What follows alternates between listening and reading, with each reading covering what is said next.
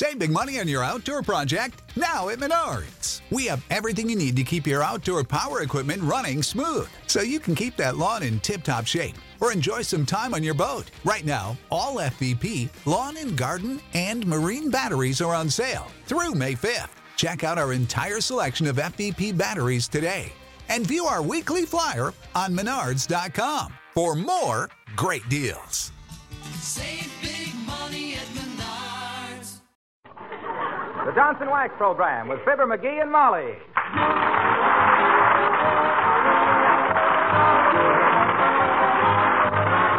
The makers of Johnson's Wax for home and industry present Fibber McGee and Molly, written by Don Quinn, with music by the King's Men and Billy Mills Orchestra.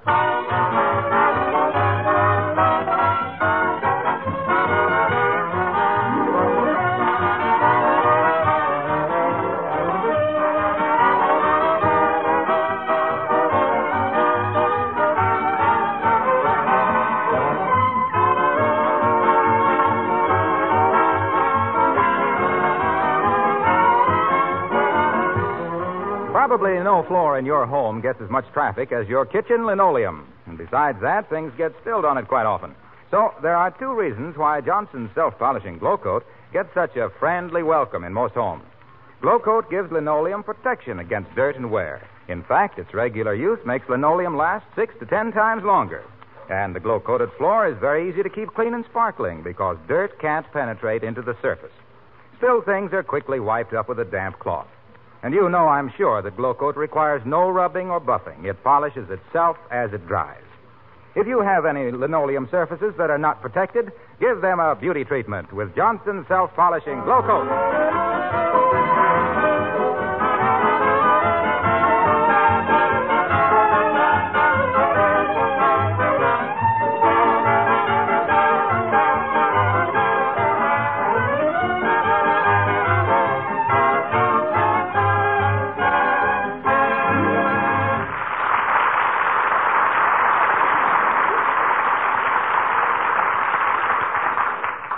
You know why they call that thing you get from the bank every month a statement? Because that's exactly what it is. It isn't a question or a suggestion or a friendly comment. It's a statement, and you'll take it and like it. Unless, of course, you're Fibber McGee of Fibber McGee and Molly.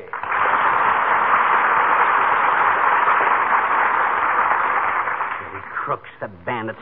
Twenty million dollars in capital reserve, and they got to put the B on me for fo- fifteen bucks.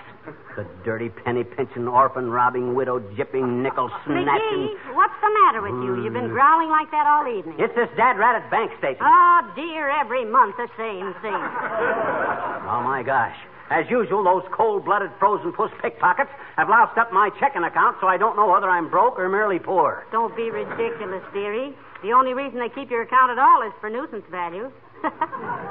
Keeps the bookkeepers amused on rainy afternoons. Oh, yeah. Well, I'll amuse them, by George. I'll withdraw the entire account. Oh, well, that'd be a simple procedure. Just write a small check and boom, you're an next customer. What do you mean, a small check? According to their own statement here, I got 114 bucks and 34 cents. Well, $114 is not to be sneezed at, unless you get caught in an overdraft. Aha, but according to my figures, I got exactly $131. You see? Yeah? There's a mistake of $15.66 in their favor. I'll bet one of the cashiers stole it and is having a gay fling in South America. I'm not accusing anybody of abscoundeling with it. I merely point out to your attention that the mistake is in the bank's favor. Well, why don't you drop by the bank and take it up with them personally? Oh, no, you don't. No, sir. Every time I do that, they show me where I made the mistake. now, look, this statement says purchase. Oh, heavenly days, there's somebody at the door. Now, you let them in, dearie, while I go take off this apron and put my face on. now, don't get into any fights with the bank. They're pretty nice people outside of business hours. Ah, ah, there goes a good kid. If I had it to do all over again, I'd marry her twice as quick. And pay for the license myself. By Jo- Oh, come in. Are you Mr. McGee? In the flesh, Bud, in the pale, quivering flesh.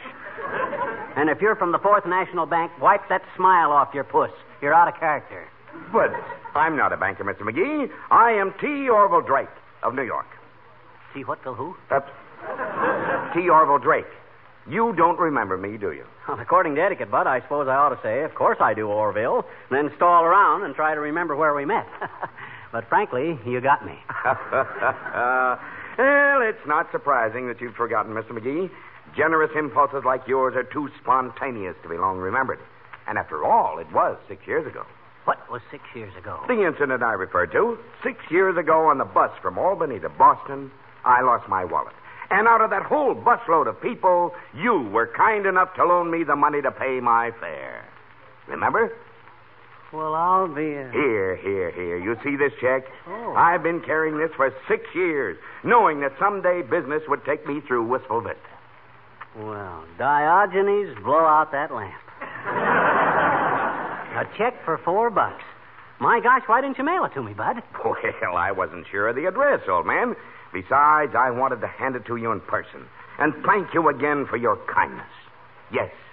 Well, I'll be running along. No, no, no. My gosh, Orville. Come in and sit down. It's a pleasure to meet a guy as honest as you. You just restored my faith in human nature. Well, I'll just stay a moment, McGee. Just a moment. I. Oh, very pleasant home you have here. well, we like it. we have to like it. have a cigar, Orville? oh, thanks, thanks. I have one. You got two? Uh, Thanks. boy, oh boy, oh boy. A 50 center. you must be up in the blue chips, Orville. Well, I've always managed to make money, McGee. I guess I'm just naturally acquisitive. yeah, me too, Orville. Always asking questions. Oh. Some people think I'm nosy, but that's. I didn't say inquisitive. I said acquisitive. Oh, ack. Yes. I thought you says ink. You... You here on business, Orville? What do you do? Insurance or something? No, no. I'm an engineer, McGee. No kidding. What railroad? You...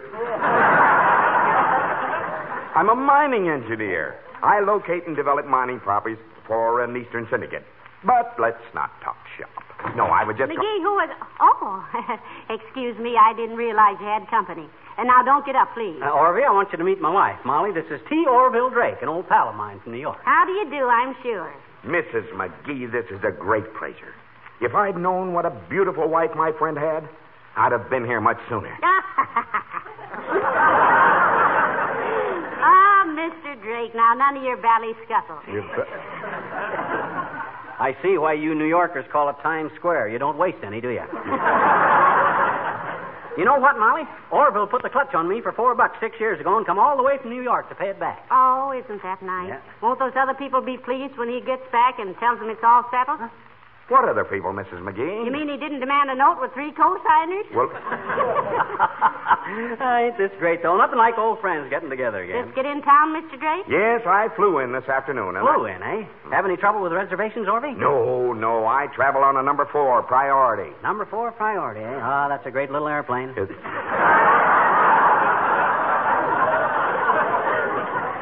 Much smoother and faster than the old number three priority. I remember one time Jimmy Doolittle took me up. McGee, I think that. Yes, sir, there's nothing like air travel. I predicted after the war there's going to be airlines all over the world. I predicted one of these days every little town in the country will have a landing strip, if you'll pardon the expression. Mr. McGee's had a lot of experience, too, Mr. Drake. Really? Flying? No, predicting. But- McGee, don't leave Mr. Drake's hat lying there on the table like that. Hmm? That's as inhospitable as a loud clock. Hang it up. Oh, that's all right, Mrs. McGee. I can only stay for Oh, a few she's minutes. right, Orville, old kid. She's a great one for a neat looking house. Can't stand to see things messed up or out of place around the house. So when she says hang up the man's hat, I know exactly No, what. no, no, no, McGee, not in there. Oh, she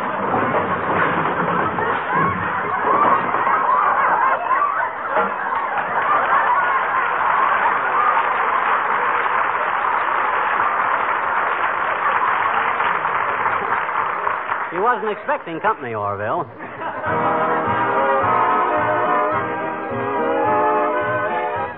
Billy Mills and the orchestra play Dance with a Dolly.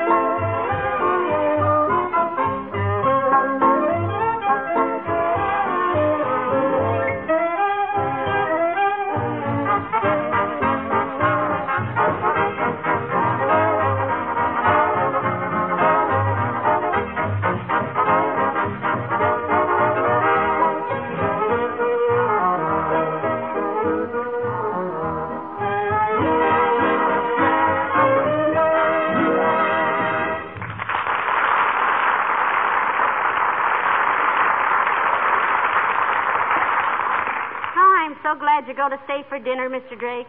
It won't be very fancy, though. I hope you like Irish stew. Oh, I'm very fond of Irish stew, and I certainly hope you people will come and visit me in New York sometime. I'd like to return this hospitality. Oh, I'd love to come to New York, Mr. Drake.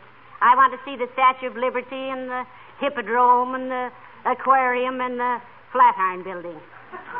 Flatiron Building? My gosh, Molly, you're way out of date. There's a hundred buildings taller than the Flatiron Building. I don't want to see the building. I want to buy a flatiron. you know, it's getting so terribly. Oh, hello, Alice. Come in, dear. Oh, excuse me. I didn't know you had company, Mrs. McGee. Hiya, Pop. Hello, Alice. Orville, this is our boarder, Miss Darling. Alice, this is T. Orville Drake, old pal of mine from New York. Hello, Mr. Drake. How do you do, Miss Darling? Any relation to the Westchester Darlings? Oh, creepers, it could be, Mr. Drake. Though my cousin Chester didn't go west, he went south. He- Uh, with $8,000 that belonged to some. Oh. um, Mrs. McGee, did Harold Bach call me on the phone? No, he didn't, Alice. You only got calls from Maury Needham and uh, Jeff Louis and Mel Brorby. Are you expecting a call from Harold Bach, Alice? Yes, a nasty little double crosser. You know what he did, Pop? What did he do, Alice? Well, he stood me up last night. Hmm. Here I sat with my best face on and a new dress that would make a hermit come down from the hills.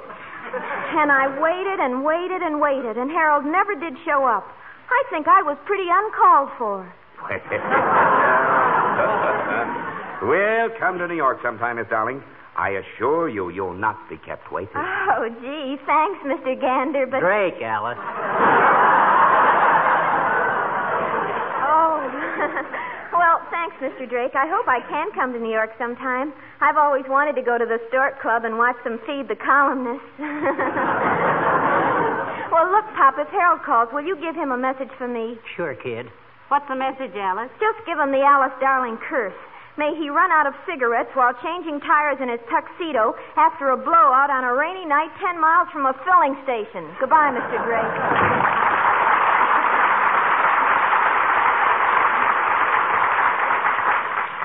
Charming girl. College student? No, she works in an airplane plant, Orville. Oh. Welder. Hmm. Used to do riveting, but she was too light for it. Gave her the hiccups.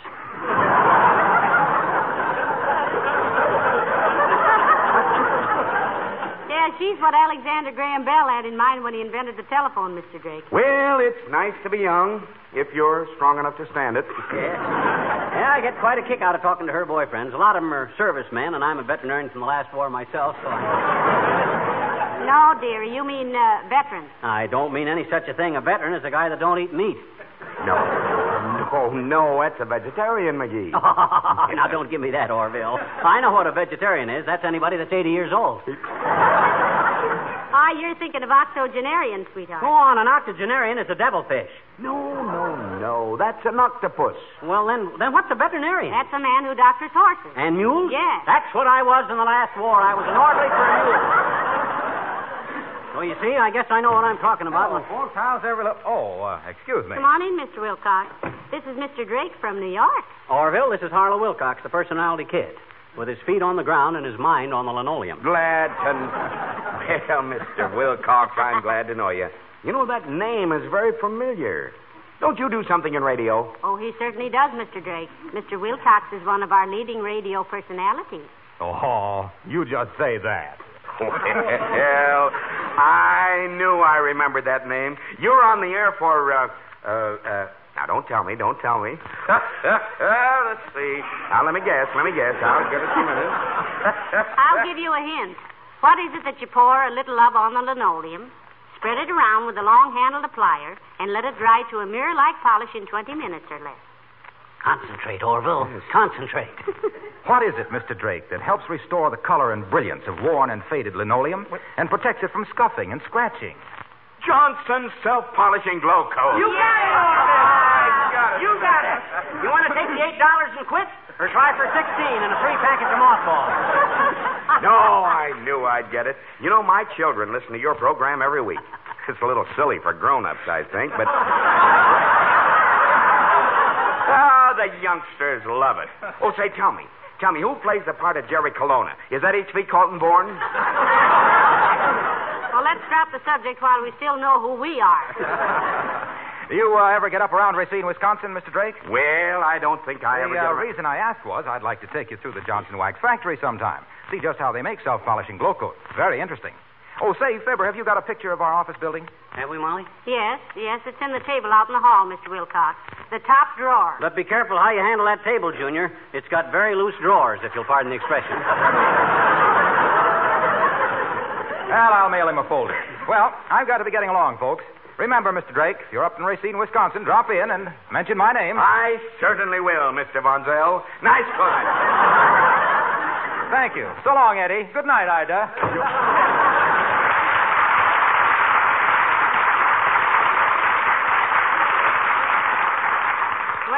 Well, that ends a thoroughly confusing few moments. Yeah. Dinner should be ready in just a little while, boys. Somebody at the Or Orville. I mean, at the door, Orville. Well, I'll go see who it is and give you and Molly a chance to say a few nice things about me. I'll try to get rid of her. Oh, keep your flaps down. I'm coming. Hi, mister. Oh, hello, Teeny. Now, now, look, I haven't got time to bat the fat with you just now. M- Mrs. McGee and I are having a fella from New York for dinner. You're having. Oh, now, don't you. You know what I mean. He's our guest for dinner. So you run along now. hey, I- mister. Yes, yes, yes. What is it? Look, we're friends, aren't we, mister? Yes, yes, yes. We've been through a lot together, me and you, haven't we, mister? yes, yes. You and I are. All right, all right, all right. We're buddies. We're pals. We're Charlie Damon and Susie Pythias. now, what are you driving at? Well, I always say that every young girl should have an older man as a friend. Yeah. Somebody she could always go to for sympathy and advice and stuff. So when she has a personal problem. Look, sis, look. Never mind the heartthrobs. Get down to cases. Well, you know Willie Toops, mister. Yes, I do. Hmm? I says yes, I do. You do what? I know Willie Toops. Gee, so do I. Ah. Gee whiz, I'm glad you mentioned him, mister, on account he's my problem. Now, wait a minute, sis. I haven't got time to stand out here on the stoop and act like one. Just to listen to a lot of childish. Oh. Now, stop that bawling. Cut it out. I didn't mean to be impatient, but after all, I, I got a guest waiting for me inside. So as I was. I guess you don't like little children, I bet you. Oh, now I do, too. I love little children. I think they're the cutest people of their age that there is. Now, what's biting you? Well, suppose you were a young girl like me, and she had a boyfriend like maybe Willie, too, and he had a slingshot. And the little girl bet the little boy ten cents he couldn't break somebody's garage window with one shot. Yeah. And he did. And gee, the window cost a dollar and a half to get it fixed. And the little girl is in an awful jam. And if you were the young girl's friend, what would you advise her to do, mister? Hmm. I'd advise her to go tell her father the whole story. Take her beating and tap him for a dollar sixty. Now, if you'll excuse me, I got... and I thought you'd help me. Oh. Gee, I thought we were Oh, my gosh. Cut it out, sis. Cut it out. Here. Here's a dollar sixty. Now go square yourself. Whose garage window was it? Yours. Hmm? Okay, Willie, go ahead. Gee, he did it. Hey, what? With one shot.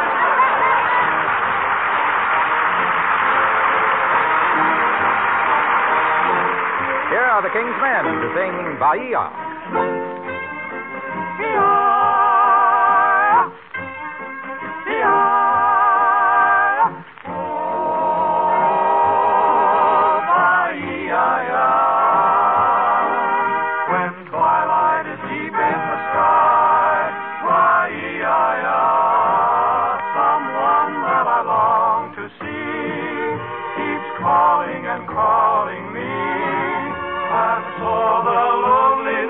Deep in my heart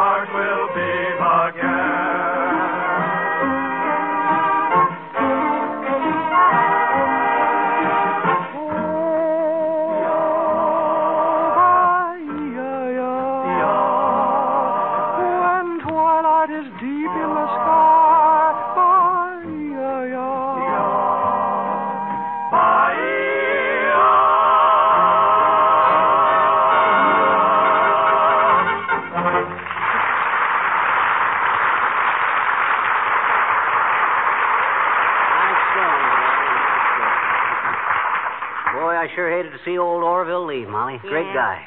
Imagine anybody traveling all this distance to pay a guy four bucks that he borrowed six years ago. Yes, and he had such nice manners, Mhm. too. Did you notice how he held his napkin in front of his face when he used a toothpick? Ah, well, class will tell, baby.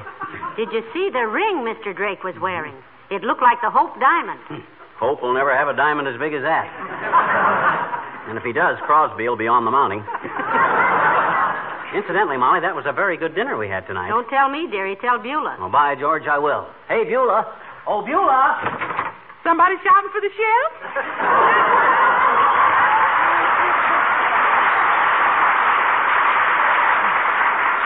Yes, Beulah, Mr. McGee wanted to tell you what a nice dinner that was. No kidding, Beulah. That was as fine a flock of food as ever flung a fang into. I'm so glad you enjoyed it, folks. Much rather cook for grown-ups than for children like I do the last place I work. Why, Beulah? Oh, I don't know, ma'am. Big folks enjoy eating more, seems as if.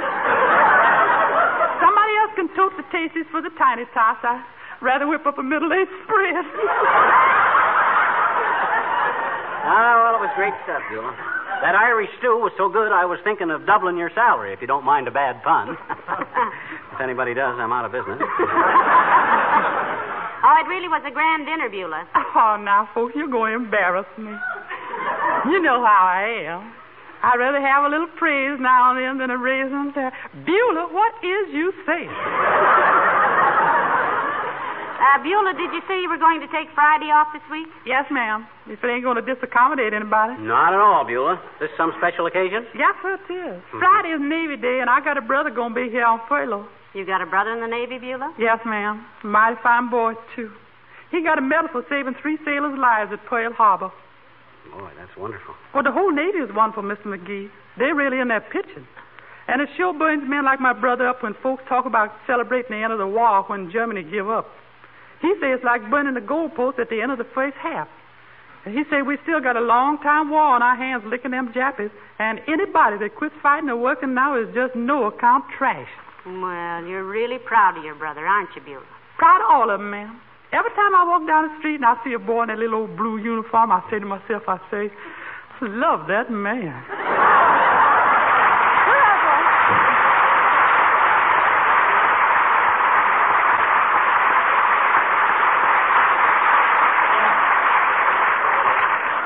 My, my, isn't she sweet? She certainly is.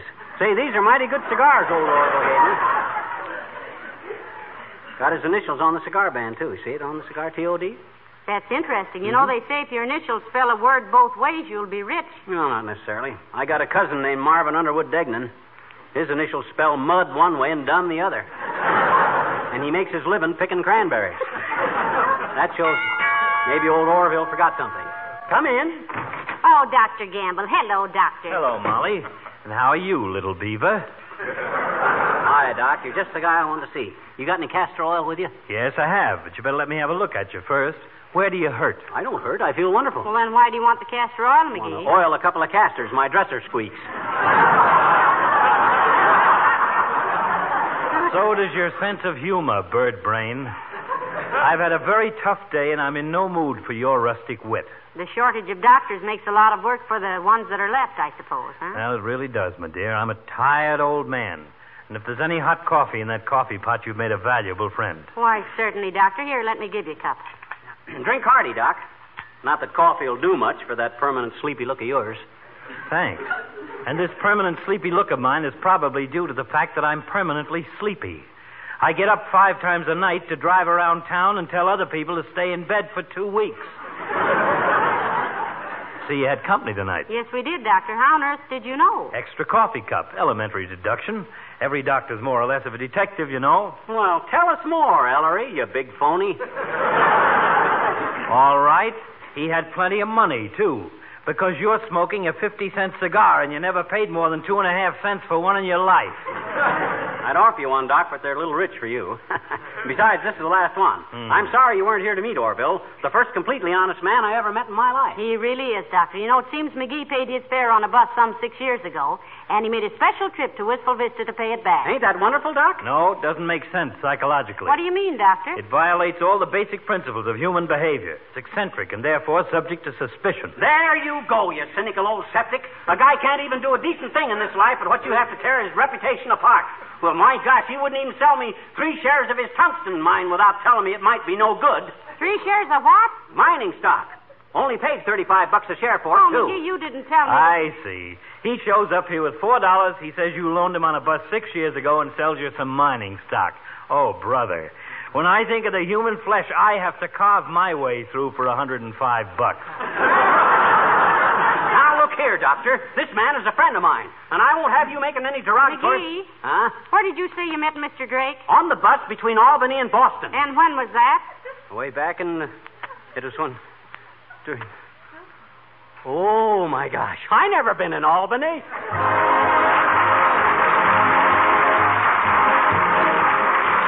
Every now and then, it's a good thing to check up on fundamentals. For example, do you know the real number one reason for putting wax on your floors, furniture, and woodwork? Well, it's for protection, to guard those surfaces against wear and dirt, make them last longer, save on costly refinishing.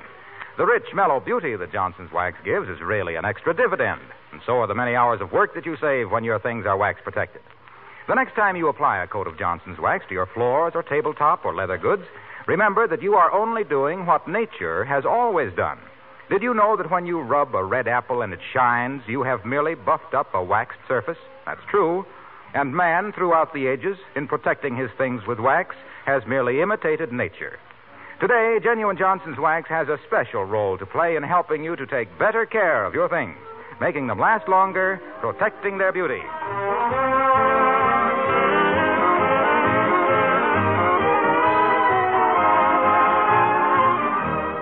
Oh, what a chump I am. What a fool. Oh, stop worrying, McGee. Everybody gets taken in by a sharpshooter at some time in their life. That don't worry me. It's that check I gave the guy for this mining Well, stock. heavenly days, silly. Stop payment on it. I can't. Why not? Well, my pen ran dry when I was making it out, and we got to talking, and I never did sign it. How can I ask the bank to stop payment on a check that's no good? What can I say? Good night. Huh? Oh, good night. Good night, all.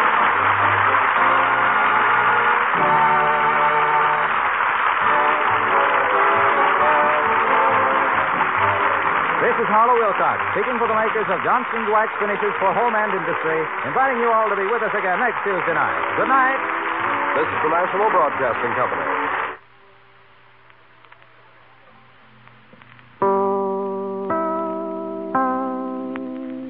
Say goodbye to your credit card rewards. Greedy corporate mega stores, led by Walmart and Target, are pushing for a law in Congress to take away your hard earned cash back and travel points to line their pockets. The Durbin Marshall credit card bill would enact harmful credit card routing mandates that would end credit card rewards as we know it. If you love your credit card rewards, tell your lawmakers hands off my rewards. Tell them to oppose the Durbin Marshall credit card bill. Ohio, ready for some quick mental health facts? Let's go. Nearly 2 million Ohioans live with a mental health condition. In the U.S., more than 50% of people will be diagnosed with a mental illness in their lifetime. Depression is a leading cause of disability worldwide. So, why are some of us still stigmatizing people living with a mental health condition when we know all of this? Let's listen to the facts and beat the stigma. Ohio, challenge what you know about mental health at beatthestigma.org.